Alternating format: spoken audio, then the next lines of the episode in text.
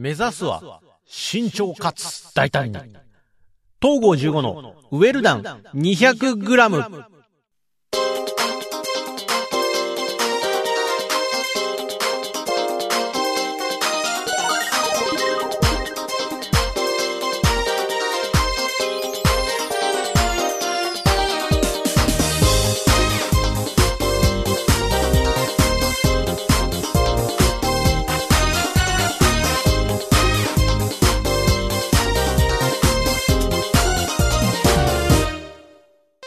はい、どうも、東郷15です。はい。もう、慎重かつ大胆に行きましょうっていうのは、本当に、本当に難しい。難しいけど、これができたら、もう俺は一皮も二皮も向けるよなっていう、そういう話をこれからしていくよ。していくよ。よろしくお願いします。はい。いや、あのね、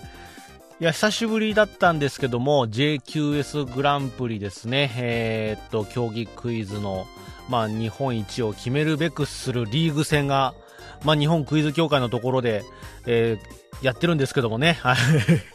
何をそんな片言に喋っとるんだ。えー、っと、もうちょっと今クイズやってきたばっかりなんで、本当さっき、さっきまでクイズやってたんですよ。それでちょっとこう、いろいろとね、こうクイズの興奮とか、反省とかね、いろんな思いがぐるぐるぐるぐるした状態のまんま今喋ってるんで、はい、まあ、あっちあっちの状態ですよ。あっちあっちの状態なのに今ちょっと軽く、あのー水ぶっかけられてちょっとふーってなってる感じ。いや、まああのー成績はっていうと、悪くないんだけど、こう悪くない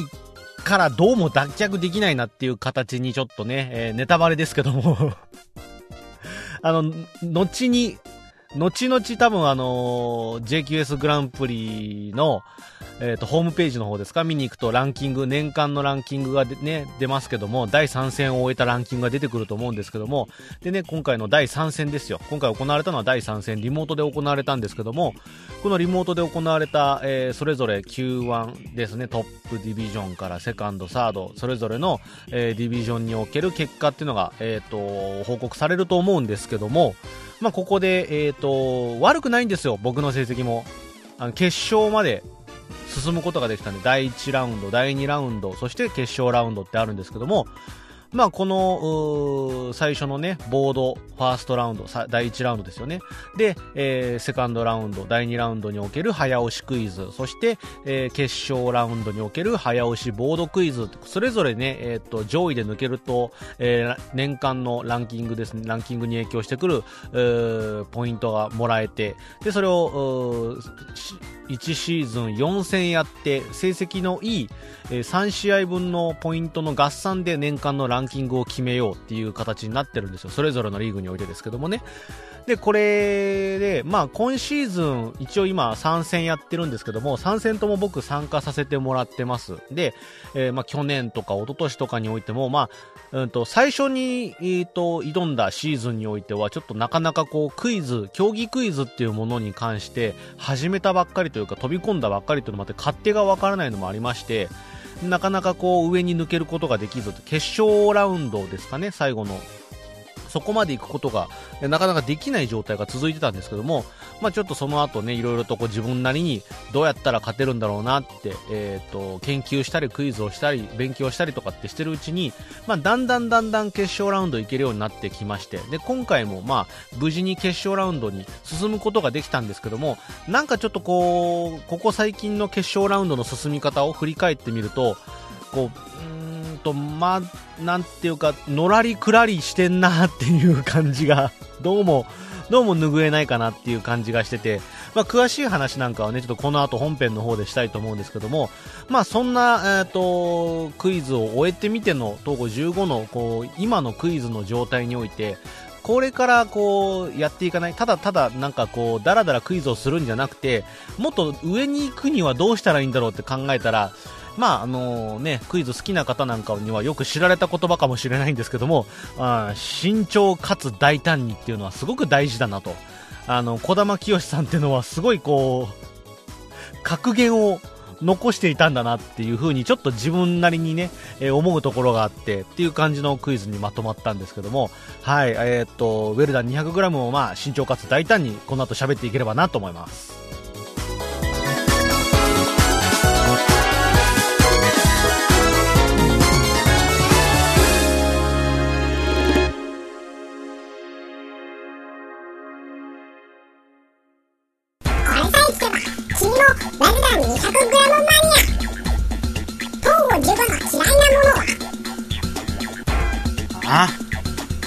ゼロカロリー飲料。ラルダン 200g 改めまして、東郷15です。ね、慎重かつ大胆にってことでね。はい、もうあのー相反する二つの言葉を、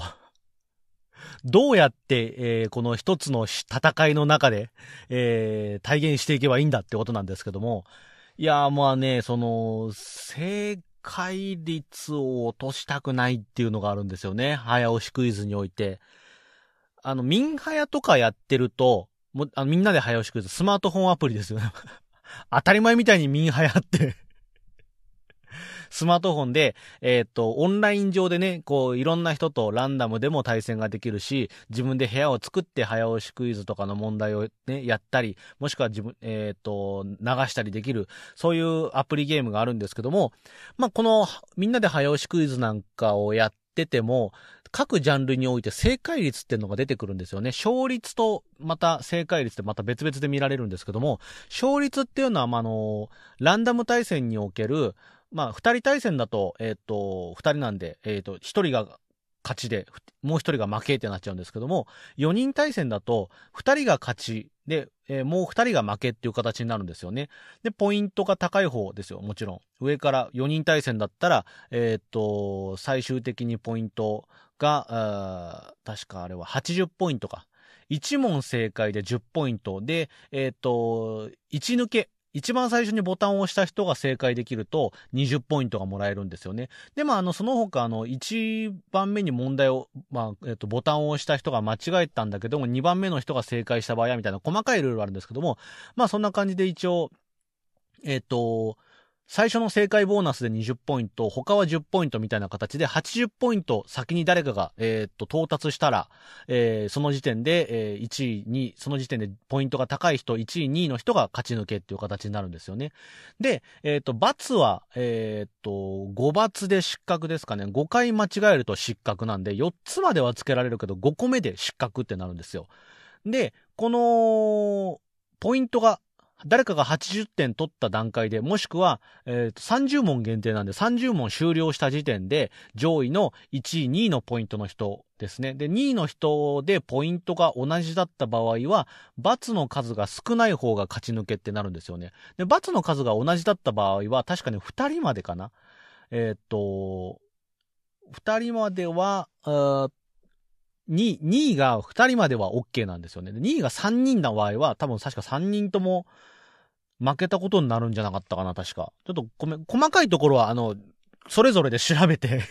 ま基本的にはだから、4人対戦の場合は2人勝ち抜け。ね、2人対戦の場合は1人勝ち抜けっていう形で、えっ、と、勝率が出てくるんですよね。で、その他にも正解率っていうのがあって、自分がボタンを押した、その時に正解どれだけできてるっていうのがわかるんですよ。もうこれはわかりやすいと思うんですよね。もちろん正解できればその正解、自分の正解率は下がらないんですけども、そのボタンを押したんだけども、ブブーって間違えちゃった場合は正解率がその分下がるわけですよ。で、こう、自分も長いことこのみんなで早押しクイズをやってるんですけども、なかなかこうね、こう、壁にぶち当たって上の成績、これ以上上の成績になかなかいかないなっていう状態になってきてるんですよ。で、そこでいろいろとどうしてかなって思って、確かに自分も知らないことが多すぎるんだけども、それ以外に、なん、なんだろう、なんか戦い方あんのかなって思っていろいろと自分なりに調べてみたんですけども、調べてみたり考えてみたりしたんですけども、正解率がちょっと高くないなっていう、要はそんだけボタンを押したのに間違えてるっていうところがあるんですよ。で、ボタンを押したのに間違えちゃうっていうのは、まあ、もちろん知識不足もあるんですけども、あの、あ、こっちじゃなかったってのもあるわけですよね。よく考えて回答すれば答えられてたのにとか、あとはこれ前もやったから、ちゃんと復習できればよか、あの、おぼ、答えられたのに、まあ、これの場合は完全にスルーしちゃえばいいんですけども、あとは問題の先読みを間違っちゃって、えっ、と、罰をつけちゃうとかね、そういうことがあるわけですよ。だからここで、えっ、と、ミンハヤにおける5罰ってね、結構間違えてもいいような気がしちゃって飛び込んじゃうんですよね。だってよ、4回間違えてもいいしって思うと、結構ね、なんか微妙な自分の中での、これ言ってもいいかなみたいな自分の中の微妙な確率でもどうも飛び込んじゃうっていう感じの、そんな感じの、誤罰ってそうなんですよね だから、いらんところで飛び込んで、罰をつけてんだなっていうのがちょっと、伺えるんですよ。だからこれにおいて、こう、やっぱり勝ち進んでる人の正解率を見ると、8割以上の人が多いんですよね。か、どのジャンルにおいても8割以上の正解率、80%以上の正解率を持ってる人が結構多いから、それに対して俺はもう8割を割ってるんですよ。で、7割前半とかそういうのもあったりするんで、これ、だから、自分の中で余計なところに手を出さない、お手つきをしないっていうところを、なるべく今回はちょっと意識したりとかね、えーするのも大事かなっていう、知識を蓄えるのももちろん大事なんだけど、まあそういう戦い方においてもちょっと考えて実行していかなきゃいけない段階まで来てるのかなっていう感じもちょっとしてね、あのー本当に、本当にお手つきがちょっと多かったかなっていう感じですよ。あ、これは見たことあるかもって思って、広げてみたら全然そんなことねみたいな。俺は今どこにいるんだろうみたいな。この前一緒にお、お兄ちゃんと一緒にお使いに来たから、あの、中根屋酒店までは俺行けるはずなのにみたいな。一人で行けるもんつって。道を飛び出してみたらもう交差点右と左がっつり間違っちゃって。どこここは。こんなお地蔵さん見たことないみたいな。そんな感じになっちゃってね。あのー七国山病院にいるお母さんにトウモコロシは届けられませんでしたよっていう。そういう感じになっちゃってるんですよ。いけるって思ったのに、一人でも大丈夫だもんって思ったら全然ダメみたいな。なんかそういうことが多いんですよね。で、世の中でこう、自分がこう、蓄えてきた知識とかね、テレビとかニュースとか見て、蓄えてきて、これだって思った知識が、あとは曖昧だったりとかして飛び込んじゃうとか、っていうのはあるわけですよ。で、そういったとこ知識の不安定さを、なんとかこう補強しつつも、そういった、なんだろうな、こう不用意な飛び込みをしないっていうところだけでも結構いけるかなっていう感じはするんですよ。あの、勝率に関しても、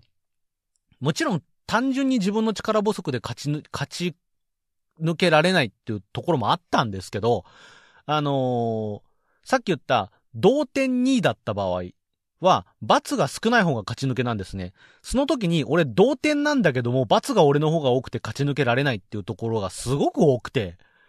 ああ、余計なことしなきゃ俺、この人とお手手繋いで2位でゴールできたんじゃんっていう、そういうケースがめちゃくちゃ多かったんですよ。だから、余計なことしてんだなっていう反省点がすごい見えたんで、それで、まあ、今回この JQS 第3戦に挑む際にも、まあ、その、JQS だからとかではなくて、普通にこう、慎重かつ大胆にということで、余計なダイブはしないようになるべく挑もうっていう形で、えー、テーマを決めてたんですよね。で、あの、最初のラウンドは早押しじゃなくて、ボードクイズなので、ここはもう大胆も何もないんですよね。問題を聞き切って、で、わかるかわかんないかっていうところなんで、ここはもう単純に知識量の勝負になってくるかなって思うんで、知識量とあとは場合によっては推理とかね、そういうのもちょっと出てくるかもしれないんですけども、まあここは、うんと、本当に自分がどれだけ知識を蓄えてきたかっていうところが見えてくるところかなって思うんですけども、早押しに行った時に、まあここで余計な、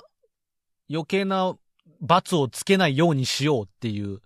ただ、やっぱ焦ってくるんですよね。えっ、と、問題数の限定もあるんで、確か50問限定だったかな。早押し50問限定なんで、これで703罰のクイズをやるわけですよ。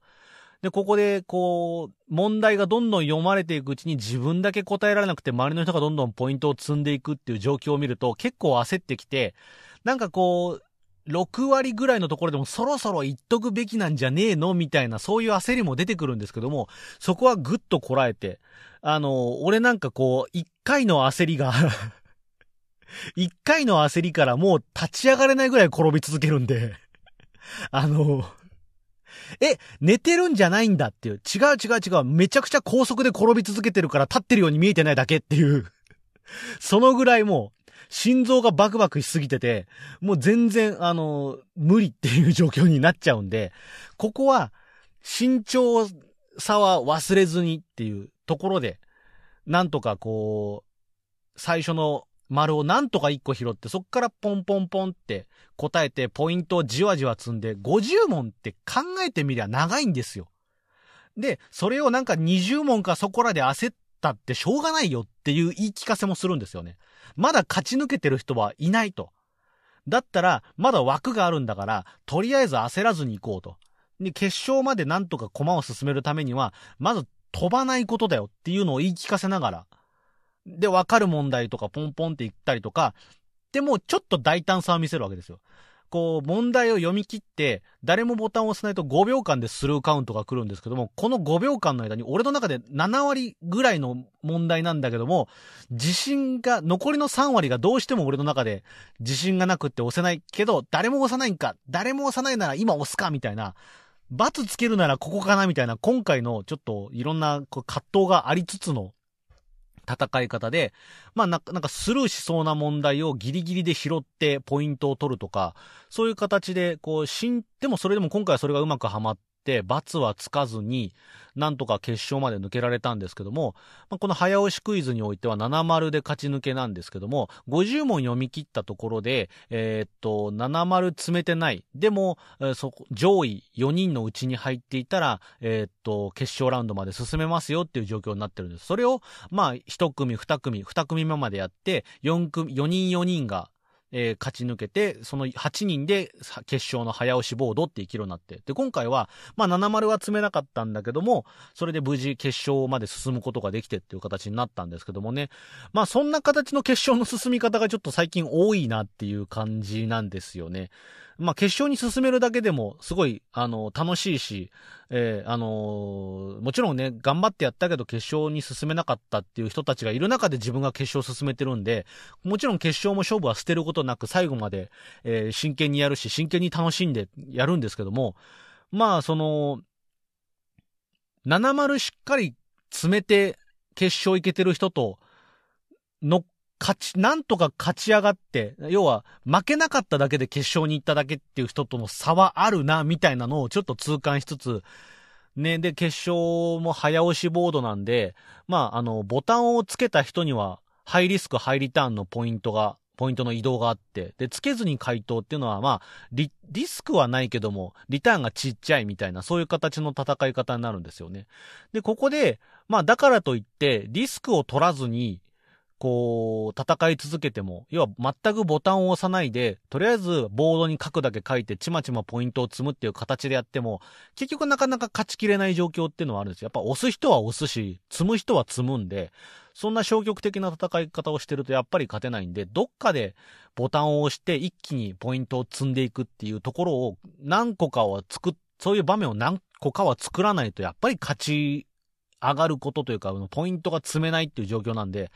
ここでなんとか大胆さを見せようっていうところで、行ったるかって、もう決勝だし、決勝なんで、もうこれ、後がないんですよ。ここでもう勝負がつくところなんで、ここで大胆に行くところは大胆に行かなきゃっていうのがあるんですけども、まあここでこう、その時勝負、勝負、どこにね、流れが来てるかわかんない状況でですよ。流れがちょっと今回読み切れなかったなっていう感じで、まあ、なんとか決勝まで行ったものの、なんか決勝に、今回は決勝に進んだだけみたいな形で終わってしまったなっていう悔しさはあるんですけどもね。あの、ボタンの付けどころもちょっとここじゃなかったなっていう。で、じゃあ、全く手も足も出なかったのかっていうと、振り返ってみれば、いや、ここでボタンをつけるんじゃなくて、結局その、要は、ボタンをつけた結果間違えてマイナスしてしまったっていうところのリ、リターンじゃなくて、リスクの方が大きく出てしまったんですけども、ここをね、だから違う問題できちんとボタンを押してポイントが詰めてりゃ、また違う結果になってたかもしれないよっていうのを見ると、うんちょっと勝負の仕方というか、早押しのボタンの押し方、どこで押すかとか、どこでこう自分のね、あのケツを叩くかですよ。お前押すならそこだぞっていうところを見せるかっていうところですよね。この辺のちょっと勝負どころの見極め方っていうのが、ちょっとこう今後のクイズをやっていく上での自分のテーマになるかなっていう。だからといってこう何でもかんでも飛び込んでいいかったら絶対そういうことではないなっていうのもあるんで そこですよね。慎重なところは慎重にですよ。かつ、勝負どころはしっかり見逃さないっていう、そういうし戦い方ができれば、もちろんね、その上で知識を蓄えつつですよ。で、やっぱりね、あの、あー、ミンハイなんか多いんですよ。あー、この間やった問題だこれっていうのが押せないっていうのが結構多いんで、あの、新しい問題に手を広げる、自分の知らないジャンルに手を広げるのももちろん大事かもしんないんですけども、復習やろっかっていう楽しいんですよ、やっぱり。新しい自分の知らない知識を問題集とかから拾ってくるのって、知らない知識がどんどん溜まっていくのは楽しいし、なんかクイズのこう練習してる感がすごい出てくるんですけども、あのじゃあ、新しい問題どれだけ覚えられるのっつったら、そこはやっぱり取りこぼしも多いわけですよ。だったら復習の方をしっかりして、前見たことあるっていう問題の取りこぼし、これも結構取りこぼすと悔しいですからね。ここをちゃんと取れるようになっておけば、あの、ミンハヤの正解率だって上がるし、あとはね、勝ち抜けですよ。勝率も上がってくんじゃねえのって気もするんでね、ちょっと基本に立ち返って復習をしっかりしながらですよ。ね、もともと基礎がない状態で僕はクイズを始めてますから、復習しっかりした上で、いろんな戦術を立てていろいろ試してみる必要があるのかなってちょっと思った。そんな JQS 第3戦でした。君もラルダン 200g マニアトンを15が怖いものって何ああ口内炎ラルダン 200g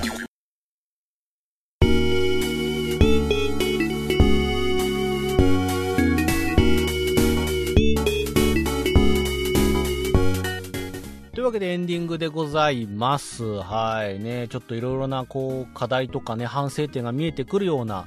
第 3, 第3戦だったんですけどもね。はい、えっ、ー、と、そんな中ね、東郷15一応ね、パソコン新しくしたんで、今回のリモートでもね、いろいろとこう準備をしようかなって思ってたんですけどもね、マイクとかもね、新しいの買って、今を使ってるマイクがね、結構古いんですよね。リモートとかパソコンで使ってるマイクが結構古いマイクなんで、そろそろ新しいのにしようと思って新しいの買って準備してたりしてたんですけども、ちょっとね、機材の準備とか設定の準備が間に合わなくて、結局いつもと同じ形で、えー、リモートを、今回のあの第3戦リモートだったんで、リモートでちょっといつも、いつもの感じで、えー、っと、クイズやってたんですけども、まあ、唯一変わったところって言ったら、ママイクじゃなくて、ね、カメラは新しくなってるんですよ、実はリモートなんでウェブカメラとかね、設置してるんですけども、カメラをね、すごい綺麗に映るやつにしてるんで はい。あのー、よく見ると、あの、俺の、こう、ほうれい線の深さとか そういうのもね、しっかり、あのー、見えるような状態になってたかなって思うんですけども、いや、ね、前使ってたカメラが、あのー、まあ、悪くなかったんですけども、ちょっとちらつきが多かったんですよね。部屋の傾向と、と相性が悪かったのか、ちょっとちらつきでこう、あんまり綺麗に見えないというか、やっぱりさ、綺麗な俺を見てもらいたいじゃん ね、だから、ちょっといい、カメラ新しくしようっつって、カメラを新しくして、綺麗に映るような状態にはしてあったんですよ。まあ、あの、もちろん綺麗に映したかったっていうのはマジじゃないよ。マジじゃねえよ、別に。俺の、俺の綺麗な顔を、綺麗な状態で見てほしいからじゃねえよ。違う。あの、ボードクイズとかあるから、その、ボードに映した文字をしっかり読んでもらうっていうんで、カメラの映りが悪いと、こう、運営ね、あの、の人に、こう、自分の書いてるただでさえ汚い字なんで、ちゃんと読めるかどうかわからないわけですよ。だからせめてね、画面映りだけは良くして、で、こう、ボードに書いてある文字をしっかり読んでもらえるようにって思って、カメラもちょっと新しくしたりしたんですよ。ね、で、あとは、あのー、変わったところで言うと、俺、あの、昨日、昨日、前日、前日に床屋さんも行ってきた。もう俺、地元の20年来通ってる床屋さんあるから、明日ちょっといろんな人と顔合わせるから、かっこよくしてください、つって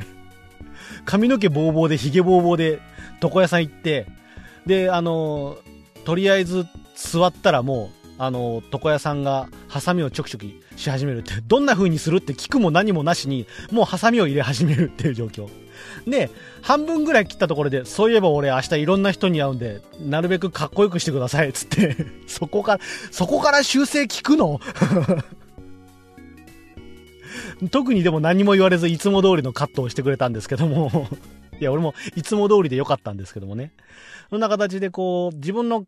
髪の毛とかね、あとカメラに関しては、あの、調整が間に合ったんでよかったんですけども、ちょっとマイクとかはね、あのいろいろと準備が間に合わなかったんで、いつも通りの形でやってたんですけども、はい、あのーまあ、リモートでやってますからね、自分でもリモートでちょっとこう友達集めてクイズ会なんかやったりするようになってるんで、ちょっとね、こうマイクとかもいいのにして、こう、問題を読むときにちゃんと聞き取りやすい状態で声をお届けしたいなって思って、こういろいろこうパソコンでの環境もね、どんどん変えてったりしてるんですけども、まあもちろん、あの、ついでにあのウェルダン 200g もなんかいい感じで取れたらなって思って。こっちの方が長えじゃん。お前こっち15年ぐらいやってんじゃん。なんだよその適当なやつ クイズきっかけで機材どんどん良くしてんじゃねえよ もっと先にこっちであんだろうがよ、なんかいろいろさ あるんですけども、あるんですけども、気楽にやりすぎたせいでこっちの方に関して機材を良くしようとかあんまり考えてこなかったんですよね。ただまあその、機材が良くなればこっちでも、あのどんどんね、こう、いい感じの音で、ウェルダン 200g が取っていけたらななんて思うんですけどもね。はい。えー、あのなんせ、こう、こんだけ機材が、もうちょっとしたら、あのマ、マイクとかに関してもね、機材とか揃うんですけども、で、パソコンの方でもオーディオインターフェースとかもしっかり揃うんですけども、まあ、今シーズンの第4戦に関しては、あの、リモートじゃなくてリアル開催の予定となってるんで、俺がこう機材揃えたところでみたいなところはあるんで それに関してはこのウェルダン 200g でね、なんかいい音でお届けできたらいいんじゃねえのぐらいには思ってるんで なんか変わるかもよ。だからわ、わかんねえかもしんねえし な、俺の自己満足です。基本自己満足ですよ。ね、そんな形でやってますけど、あ、そうそう。ちょっと思ったんですよね。あの、リモートでやってると、こう、ボードクイズとかね、やってると、一応こう、ボード問題を言ってっから20秒間は、えっ、と、回答時間になるわけ。シンキングタイムがあってってなるんですけども、シンキングタイム中にね、リアルとかでやってると、そのシンキングタイム中の音楽が流れるんですよ。で、リモートでも多分ね、かけてくれてるんですけども、かけてるのが多分ね、あの、マイク越しに直接ね、あの、なんかこう、スマホかなんかから音楽流して多分かけてるんでしょうね。ちょっと聞こえなくはないんですけども、あの最近のさ、ズームとかさ、ディスコード、あれすごいんね。あの、ズームとかさ、ディスコードののノイズキャンセル機能すげえな。俺が昔友達とスカイプでハンゲームで ビリヤードやってた頃とは全然違うんだなって思ったのは、あの、スマホとかそういうスピーカーから出る音かき消しちゃうのね。だから、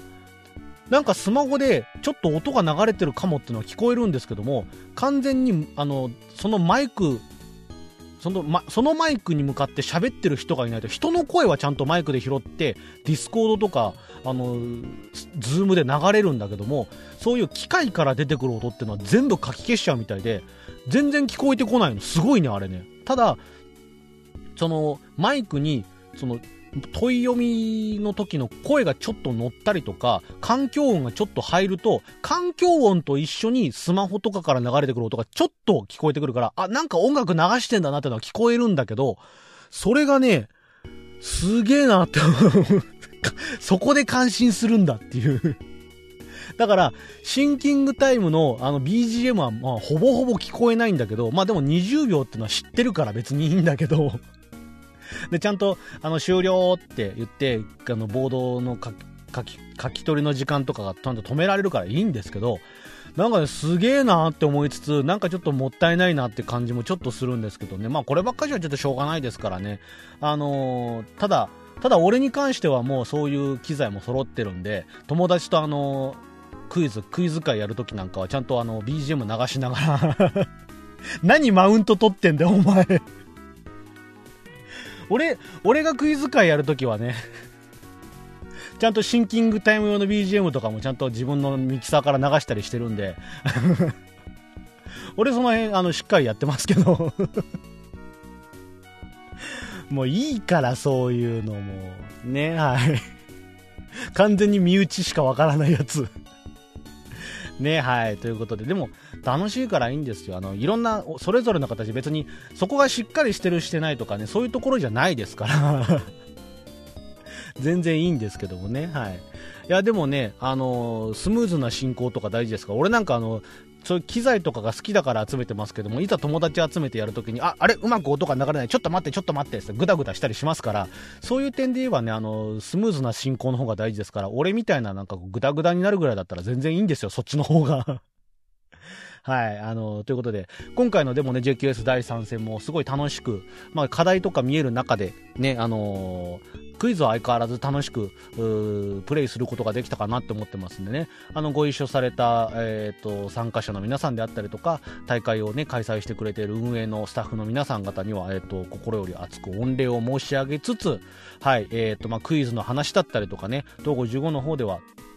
趣味の話ですよ。クイズも趣味ですけども、どっかお出かけしたよって話とかね、サウナ行ってきたよって話とか、いろんな話してますんでね。まあそんないろんな話の中でたまたま流れ着いてきて、今日の、え、話とか聞いた人、もしくは前回の放送とか、その前の放送とか、別々のいろんな放送を聞いて、あ、なんか面白いこと話してんな、暇つぶしにはちょうどいいな、なんて思った方がいたら、よろしければですね、あのー、なんかいいよって、いいよって評価するようなボタンが、なんか多分その辺にあると思うんですよ。画面見て画面見て、ななんかあると思う。なんか、あの、ハートの形してたりとか、なんかこう、